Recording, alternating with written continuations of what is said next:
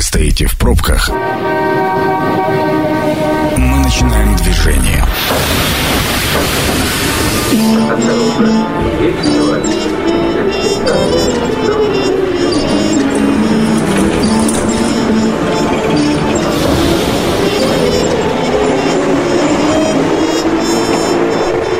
Метро.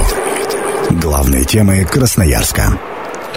Добрый вечер, это программа «Метро», Сергей Васильев у микрофона. Прежде чем э, познакомлю с э, моими сегодняшними соведущими, э, сообщу вам о том, что партнер программы «Метро» на этой неделе ООО «Элит Авто», официальный дилер BMW. Ну, а теперь давайте буду знакомить и с темой, и с соведущими. Ну, поскольку я говорю соведущие, значит, выбор тут определен. Сегодня мы будем говорить о новеллах в российском законодательстве, о том, как нам с этим жить, разбираться. Традиционно в этом будут мои соведущие, как я и говорил, Андрей Лопатин, юрист, руководитель группы компании «Правовая информатика». Андрей, добрый вечер. Добрый вечер. И Игорь Артемьев, налоговый эксперт. Игорь, добрый вечер. Добрый вечер.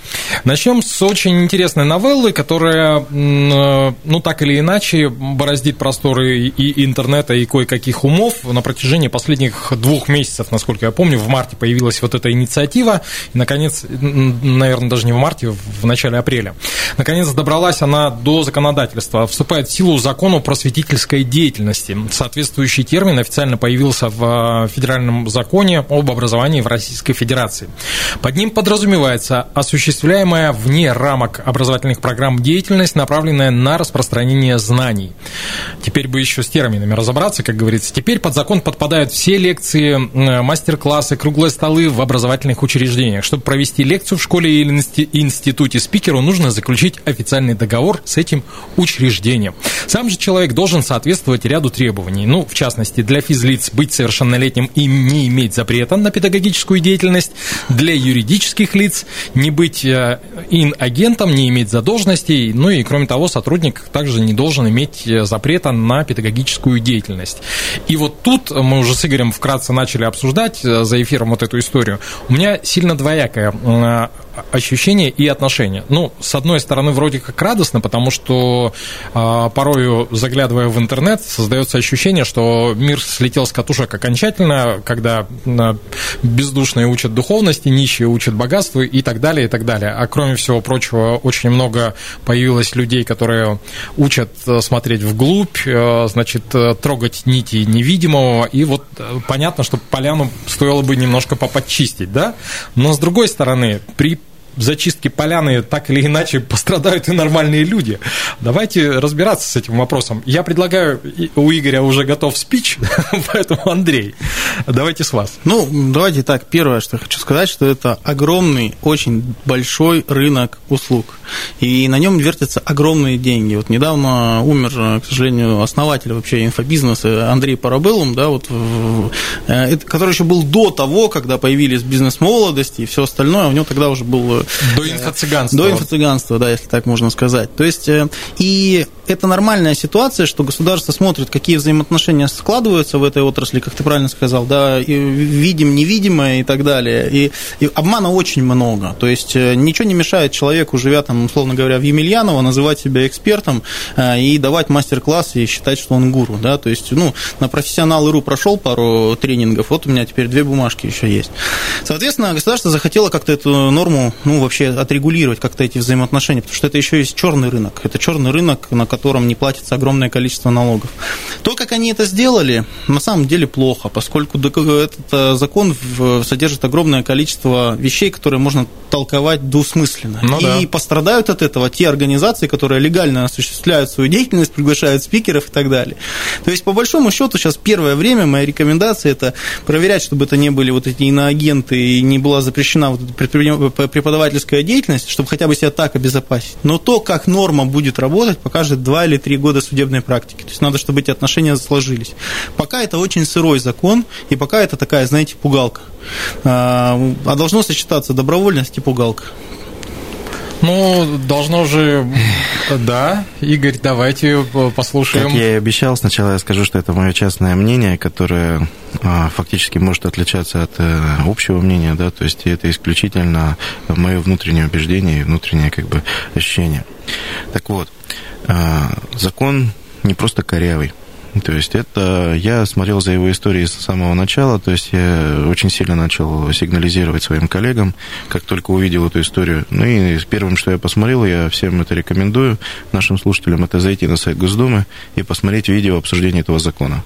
Человек, который его принимает, он от образования, это учитель, а, достаточно заслуженный человек, депутат, женщина, а, мать. И она говорит словами «война».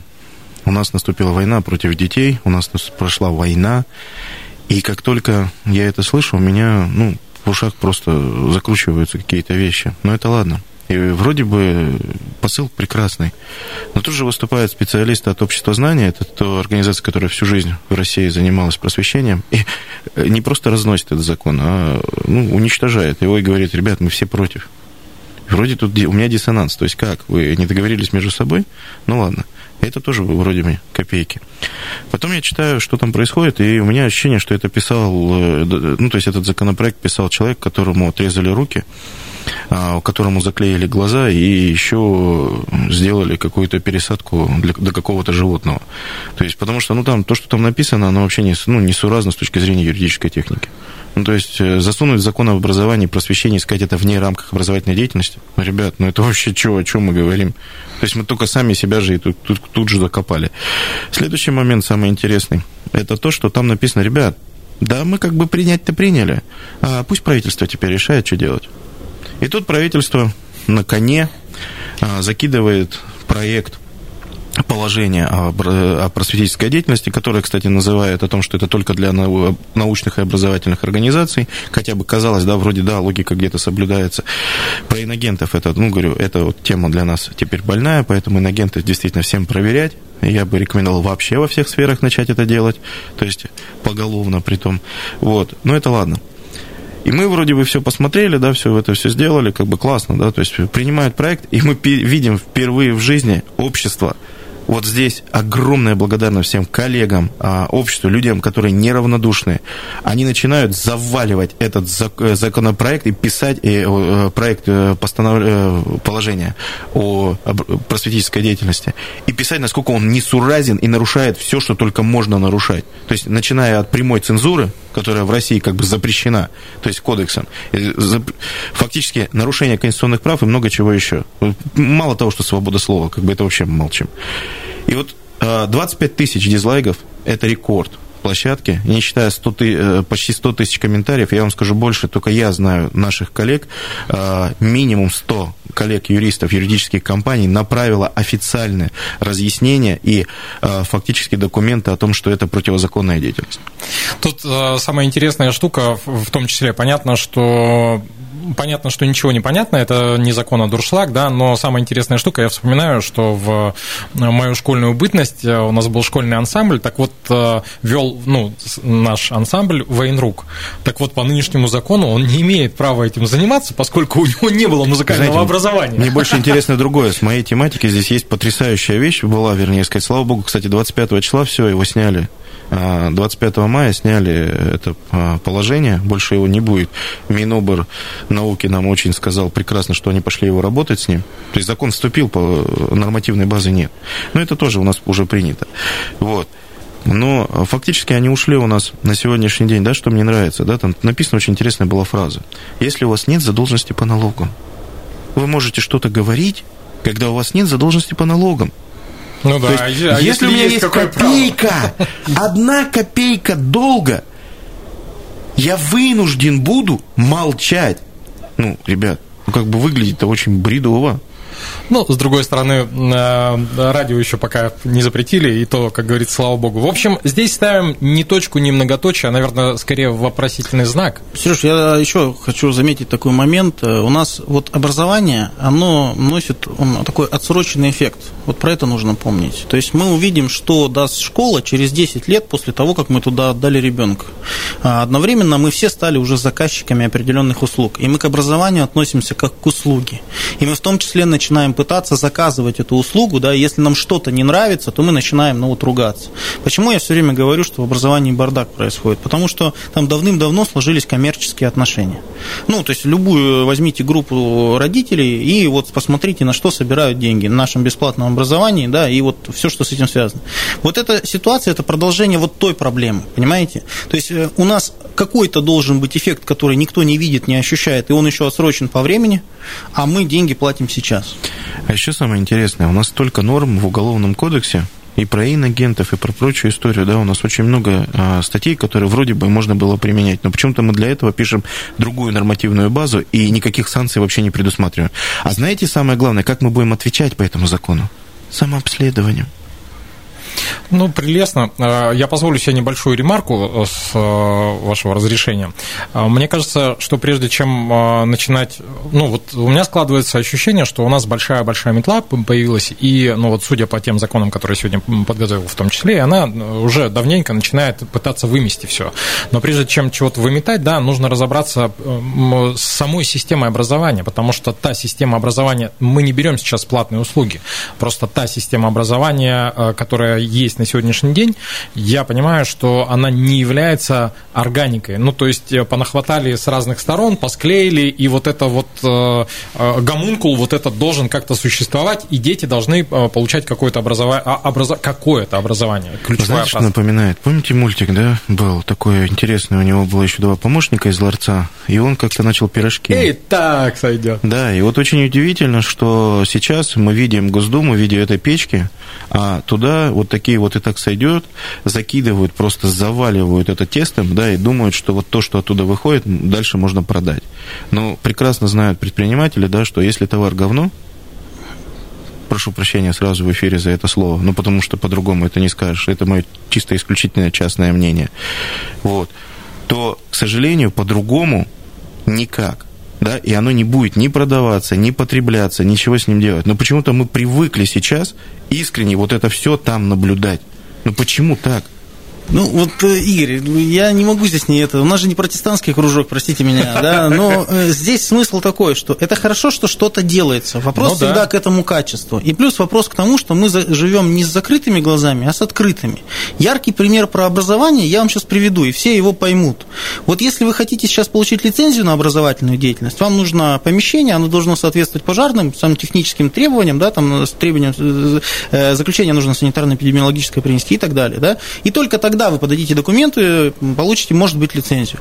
Но если вы, например, отправляете своего ребенка куда-нибудь на берег Красноярского водохранилища, где проходит федеральный проект, который носит образование, образовательный эффект, да, и дети живут в палатках из э, сшитых баннеров, э, внутри стоит печка, которой угольки там падают и так далее, на это лицензию для образовательной деятельности не надо.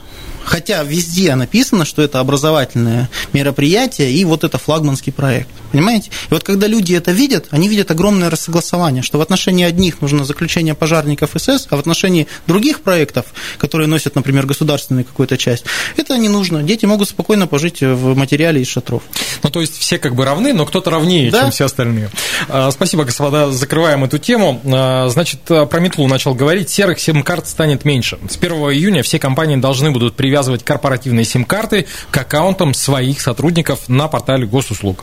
А, до текущего момента компании могли регистрировать любое количество корпоративных карт на себя, значит, э, и это приводило, по мнению законодателей, к тому, что появлялись фирмы-однодневки, отчетность, да, сим-карту взял, потом выкинул, никакой отчетности. Сейчас, э, э, если ты берешь сим-карту на свою компанию, ты должен привязать ее к какому-то конкретному сотруднику для того, чтобы он конкретно на портале госуслуг зарегистрировал зарегистрировал ее и привязал к своему аккаунту. История, ну, тоже вроде бы как понятная, потому что то, что творится на рынке сотовой связи, да, если посмотреть по отчетам э, большой четверки, да, у них абонентов такое количество, сколько у нас в стране не проживает, да. Но опять же. Давайте делить, Сереж, сразу. А, давайте разделять на то, что есть э, левые симки, которые можно было раньше покупать на центральном, э, на, вернее, на рынке, где цирк, да, но сейчас с этим сложнее, копии паспортов и так далее.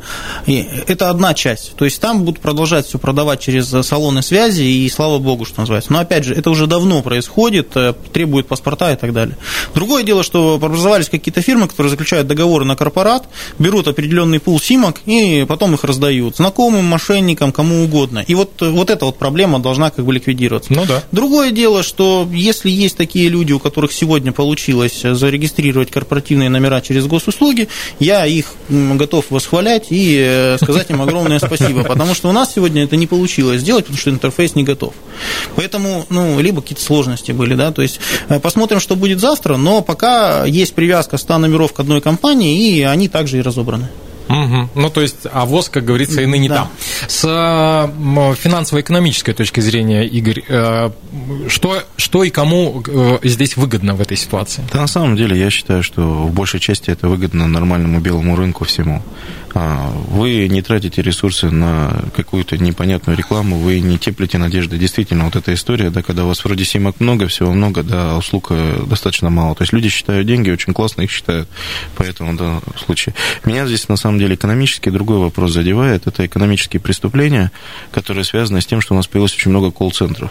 Угу. И вот э, как этот закон будет эти колл-центры устранять, то есть фактически и устранит ли он их, да, у меня огромный, огромный вопрос подвешенный, до сих пор при этом подвешенный. Но то, что нужно наводить порядок, ну, знаете, вот мы же в России находимся, то есть, и когда вот я сижу, находился на вокзале в Новосибирске, и смотрю, как работает девочка одного из операторов, то есть стоят, продают сим-карты. И подходит мужчина и говорит, ну, у меня нет паспорта с собой. Он говорит, да ладно, что, давай на это. Вот э, только что до тебя был мужик, я сейчас перепишу тебе такую, эту же копию выдам. Я так смотрю на нее и говорю, девочка, ты точно как бы понимаешь и осознаешь, что ты делаешь сейчас, да?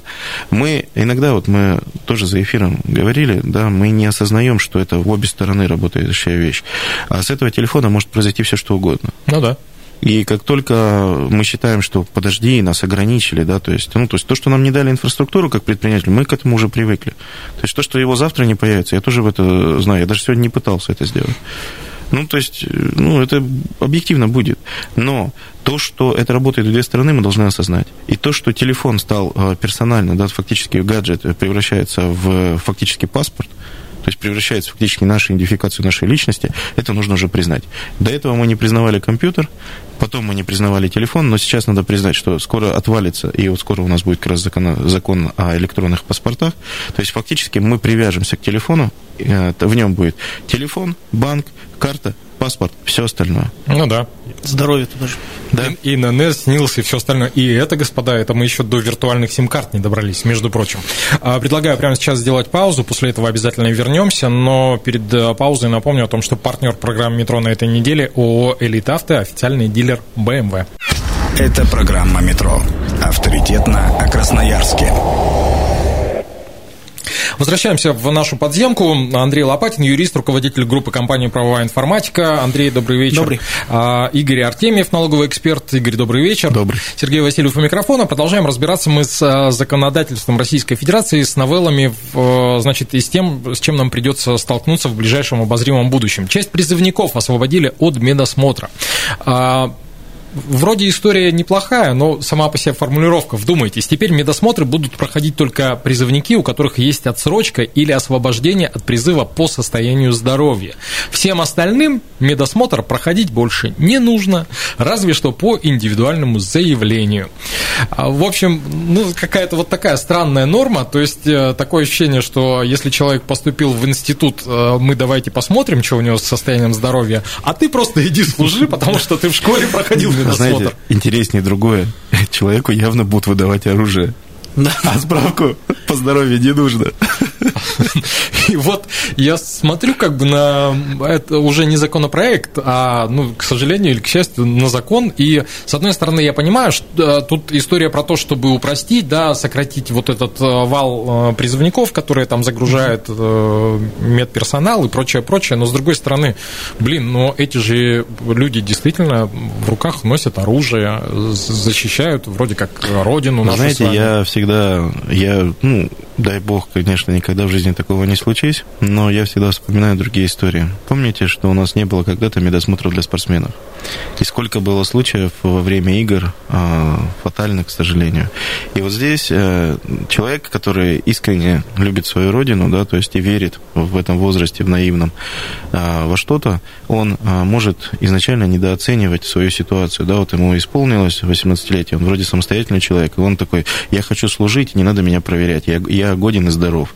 И когда он попадет в экстремальные условия, в данном случае, я вот не представляю, как он в подлодку, например, попадет, да, то есть как на Северный флот попадет. То есть это достаточно экстремальные условия. На, на Северный полюс, да, там еще куда-то.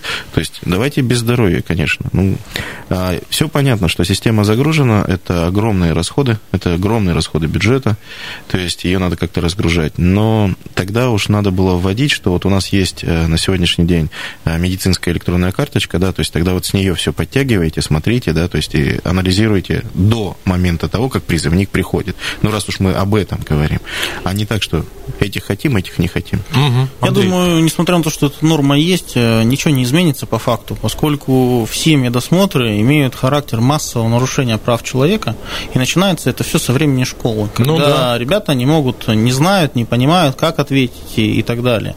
Мне в этой части повезло, я в свой год не попадал, и э, медкомиссия проходил мало. Но даже то, что я проходил, это просто отвратительно. Никакого здоровья там никто не смотрит. Там э, поток людей, которых нужно прогнать, всем поставить галочки и так далее. Поэтому эту норму очень легко обойти. Также классный руководитель, если мы сегодня про образование говорим, говорит, пишите, что вы индивидуально согласны на вот такие-то, вот такие-то. Все, идет также весь класс и также смотрят. То есть я не знаю вообще, кому, для чего это все надо было, потому что последствия этой нормы могут быть очень, ну, плачевные, я бы так говорил. Ну, мне кажется, тут ситуация очень простая. Мы, э, ну, понятно, что и прошлый год у нас достаточно тяжелый был э, для, э, скажем так, для общего бюджета. И сейчас мы пытаемся так или иначе, и вот такими законами в том числе, подлатать, ну или, по крайней мере, прикрыть э, образующиеся или в перспективе образующиеся дыры Нет, в нашем бюджете. Мне еще что кажется, дыры здесь не всегда в причем. А, вот мы сегодня говорили, да, затрагивали вопросы и инфобизнеса, да, то есть, что туда приходят люди, которые а, не подтвердили ни стаж, ничего, да. Ага. А кто вам сказал, что они не пришли в другие заведения? Которые на сегодняшний день публикуют вот такие законы. Ну, тоже вариант. Надо же проверять, да. Спасибо. Перечеркиваем. Банки будут объяснять, почему отказали в ипотечных каникулах. С 6 июня эта норма вступает в силу. Банки будут э, обязаны указывать причину отказа в предоставлении ипотечных каникул. А, вы знаете, я подумал, что история крутая, но было бы еще круче, если бы банки э, обязывали объяснять, почему они отказали тому или иному клиенту. Ну, то есть, ты же э, ипотечные каникулы это как бы полбеды беды, а второе, когда ты молодой, да, тебе позарез нужна ипотека, ты готов... Сереж, ты не представляешь, как я внутренне киплю, если честно, по этому поводу, потому что если сейчас посмотреть на структуру дел, которые в судах, там очень много дел по защите прав потребителя, очень много дел по всяким там страховым выплатам и так далее, да, угу. и суды завалены. Более того, это дела, которые носят технический характер. Вот представьте себе, как это будет работать. Я обратился в банк, мне банк дал отказ. Я обращаюсь сначала в Центробанк, пишу на них жалобу, ну, да. обоснуйте. Если мне Центробанк там что-то не обосновал, либо ответил отказом, я обращаюсь в суд. В суде я бодаюсь полгода, дай бог, если, если это повезет. полгода, да. И потом будет судебное решение, значит, э, предоставить вот эти каникулы. Они человеку через год нужны будут. Давайте вот так вот э, зададим вопрос. То есть ложка хороша к обеду. Mm-hmm. В этой ситуации, более того, если у человека нет денег э, на ипотеку, ему нужны каникулы, к какому юристу он пойдет и, и кому он будет платить деньги, чтобы бодаться в суде. То есть, более того, этим будут завалены суды еще раз. То есть это повлияет на другие дела, на их своевременное и качественное рассмотрение. Хотя это техническая процедура. Вот опять идея классная, все надо, но вы сделайте таким образом, чтобы это работало. А самое главное, зачем вы суд закрепаете, если у вас есть Центробанк? Все, решение Центробанка и в приказном порядке. Но тут э, самое парадоксальное, что через год э, может, может так статься. Не хотелось бы, конечно, каркать и там ничего подобного, но через, через год может и человека не быть, да? Всяко может быть. Ситуации раз, разные бывают. И психика у людей, к сожалению, тоже разная. Понятно, здесь ставим жирную-жирную точку. Вот смотрите, вот эта история мне лично очень нравится. Возвращается госконтроль за пестицидами. С конца июня в силу вступают изменения в закон о безопасном обращении с пестицидами и агрохимикатами, э, контроль за которыми в последние десятилетия возвращается к Россельхознадзору. Он был у них до 2011 года, потом, значит, э, уходил э, в свободное плавание. Дело в том, что сейчас стало очень модным использовать эко, либо приставку фермерская, да, но по факту люди зачастую ведутся на маркетологическую уловку, не проверяя, насколько эко, да, если здесь, ах, вот это Китай мы брать не будем, а вот это вроде как фермерское, но, ребята, мы же прекрасно понимаем, что так или иначе а, какие-то добавки, какие-то удобрения а, используются в любом агрохозяйстве, и было бы неплохо. Знаете, я вспоминаю очень интересную историю, которая была у нас в Солонцах, и когда нашли препараты, и не смогли установить вообще, что это за препараты, и откуда они появились, и как они вообще произошли. Это феноменальная вещь, мы возвращаем нашему сельскому хозяйству и вообще нашему государству хоть какой-то контроль за здоровьем людей. Но это действительно так, потому что вот эта вся история оборота, это же миллиардный рынок. То есть и фактически мы возвращаем этот самый контроль. То есть это первый шаг – потому что наши предприятия ну, имеют э, очень серьезные позиции в удобрениях, и на самом деле наше государство решило очень серьезно, в том числе и этим способом, ну, обозначить свою политику, в том числе и внешнюю. Ну, тут же, смотрите, тут же еще очень много и сопряженных законов, да, и там а, закон о пчеловодстве, на котором да. при, предлагаю глубоко не останавливаться, но это тоже так или иначе связано с а, удобрением полей, да, с тем, что... А, и с идентификацией в том числе. Конечно, да. конечно.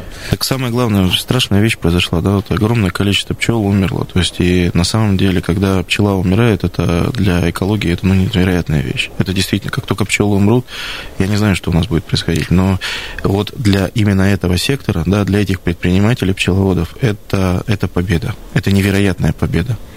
Ну, опять же, Игорь, есть нюансы, да, связанные с тем, что что делать с этими пасеками, когда она уже вот есть, а реально она не подходит под 25 километров, под 7, которые сейчас установлены. Но это вот как вот э, замечательная история с сухой балки, да, с людьми, у которых дома выстроены, разрешение есть, простите, а теперь нефтепровод и все сносить. То есть администрация выдала разрешение, ну, понятно, да, известна эта история. То есть mm-hmm. так же быть здесь. С одной стороны, у нас есть такие механизмы, как, ну, вот, например, по сетям на севере, да, каждая сеть зарегистрирована, на ней шильдик человека, какое хозяйство, есть квоты и так далее. Это один сюжет.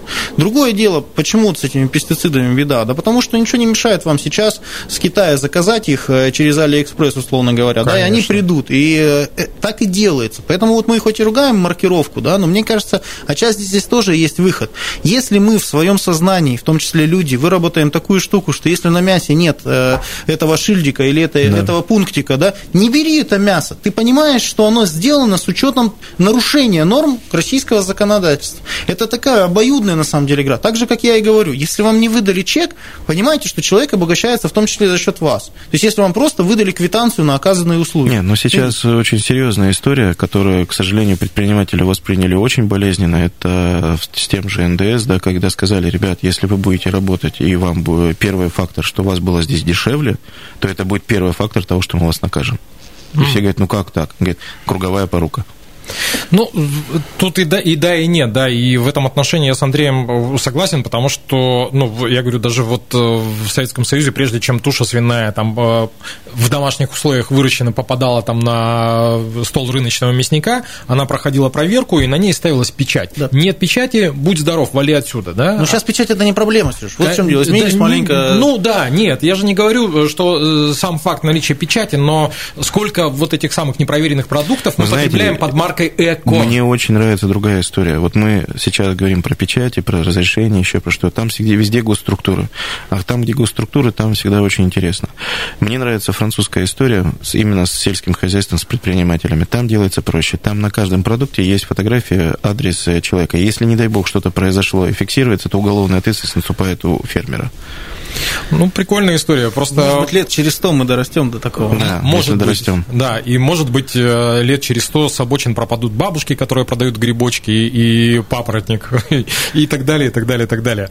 А, Здесь тоже ставим точку, потому что сама по себе история, но мне кажется, она должна была когда-то начаться, должно государство в конце концов Регулировать. э, на- начинать регулировать. Еще с лесом разобрались нормально, и Вот вообще это было бы... замечательно было бы, если бы с лесом разобрались, и была бы система честный знак, и была бы Подождите, у нас там много маркировка. чего еще. Ну, да. Там целый список. Ну да, и вспоминается Некрасов, да? Хотя хотелось бы дожить. А власти, э, опять же, про метлу. Власти начинают э, разыскивать владельцев недвижимости. А С конца июня в силу вступает закон, который обяжет власти искать владельцев недвижимости, получивших права на нее э, до 98 года. А Заниматься определением владельцев будут органы власти и местного самоуправления. А, На сегодняшний день а, порядка 46 миллионов объектов недвижимости, э, по которым нет сведений о правообладателях. Тут вроде как история простая, то есть мы сейчас пытаемся зачистить э, хвосты э, лихих 90-х, ну не только хвосты, потому что там и приватизация массовая, и черные риэлторы, и что там только черт ногу сломит. Но вот если по-простому разобраться, хорошо это или плохо? Это хорошо в моем понимании, потому что это избавит от огромного количества юридических споров. Но я думаю, э, Игорь про налоги отдельно скажет, потому что это очень хороший пул для налогообложения. Но в чем проблема? Да, у многих людей, особенно пожилого возраста, до сих пор на руках документы 95-92 годов, такие красненькие, э, с двух сторон свидетельство Да. написано о праве на землю, и- или там постановление какое-нибудь о выделе земли, и они считают, что вот это их документы на землю. Реально же человек, например, сосед там появился, и он хочет поставить границы. Он не может их никак найти, их нет в реестре, понимаете? Ну да. В реестре- Сейчас приходится судиться, очень сложная процедура. И Да. это тяжелые, на самом деле, справки. Мы вот считали, порядка 9 органов надо пройти. А, Смотрите, государство фактически имеет ЗАГС, да, то есть э, в рамках э, базы. У него есть фактически Росреестр и прочие инструменты, да. Почему сегодня граждане должны бегать, да, и вот эти 9 э, инстанций пробивать? У меня была история, когда человек потратил больше двух с половиной месяцев в этих органах, бегая, пока собирая справки, чтобы доказать, что у него на этом месте стоит объект недвижимости. То есть сегодня это история, когда государство впервые говорит, ну у нас же есть ресурсы, поэтому давайте мы тоже будем использовать их. Ну, и здесь такой момент, тоже надо понимать, что есть э, право до Урала, есть право после Урала. То есть, если мы возьмем 13-14 год, Москва, Подмосковье, летают квадрокоптеры, видят, что у вас там беседка, беседка не зарегистрирована, начинают насчитывать налоги. Это что Пермь была. Ну, много где было, да, но у нас такого не было, да, слава богу или нет, не знаю. Ну, да начисляли налоги, и потом люди, вот попав вот в эту кашу, когда ты вынужден доказывать, что это у тебя не капитальное строение, а просто беседка, и не надо на нее налоги, они как бы сами многие поправили свои документы. У нас огромное количество земли находится в, недвижки находится в таком захолустном состоянии, когда ну, невозможно просто найти кто, чье это. Ну да, с учетом э, развалившихся деревень и э, самостийно организовавшихся там фермерских хозяйств, в лучшем случае вообще зачастую становится очень трудно кому-то чего-то доказать. Ставим плюс и э, еще одну, один закон, который, наверное, коротко успеем обсудить. Вводится механизм зернового демпфера. Со 2 июня, значит, вводится постоянно действующий механизм. Что это обозначает? Он должен защитить внутренний рынок от резких колебаний цен на зерно. Будет состоять из двух частей, плавающая экспортная пошлина и субсидия аграриям. Таким образом, им будет возвращаться э, средства от пошлины. Ну, вот здесь опять же, мы подступаемся, это как с пестицидами, э, на мой взгляд, государство начинает думать о продовольственной безопасности. Я уж не знаю, поправьте меня или а, опровергните. Не совсем так. А, Смотрите, у нас что сложилось сегодня? А, Сложилась э, очень четкая ситуация. А, У нас есть протекционизм, и мы на самом деле поняли, что мировой рынок может потреблять дороже. Да, чтобы рыночный механизм немножко сгладить, мы начинаем вот эти механизмы. То есть продовольственной безопасностью тут и не пахнет, да? Ну, в моем понимании тоже нет. Вы знаете мою позицию. Либо помогайте всем, либо помогайте никому. Да, то же самое они сейчас делают с гречкой, примерно то же самое, Ну с да. э, регулированием. Для чего, почему и почему тогда с другими не делиться госпошлинами от продажи чего-то? Ну, как мы будем другим предпринимателям смотреть в глаза? Поэтому я бы, наверное, с негативом относился. Ну, спасибо, как говорится, и на этом ставим точку. М, Еще раз напомню, сегодня в вопросах законодательства вместе со мной разбирались, э, точнее, даже в большей степени без меня, Андрей Лопатин, юрист, руководитель группы компании «Правовая информатика». Андрей, спасибо. Спасибо. А Игорь Артемьев, налоговый эксперт. Игорь, спасибо. Добро. А, программу провел Сергей Васильев. Очень скоро она появится на сайте 128.fm. Эм. Ну и спасибо партнер программы «Метро» на этой неделе ООО «Элит Авто», официальный дилер BMW. Станция конечная. Поезд дальше не идет. Просьба освободить вагоны.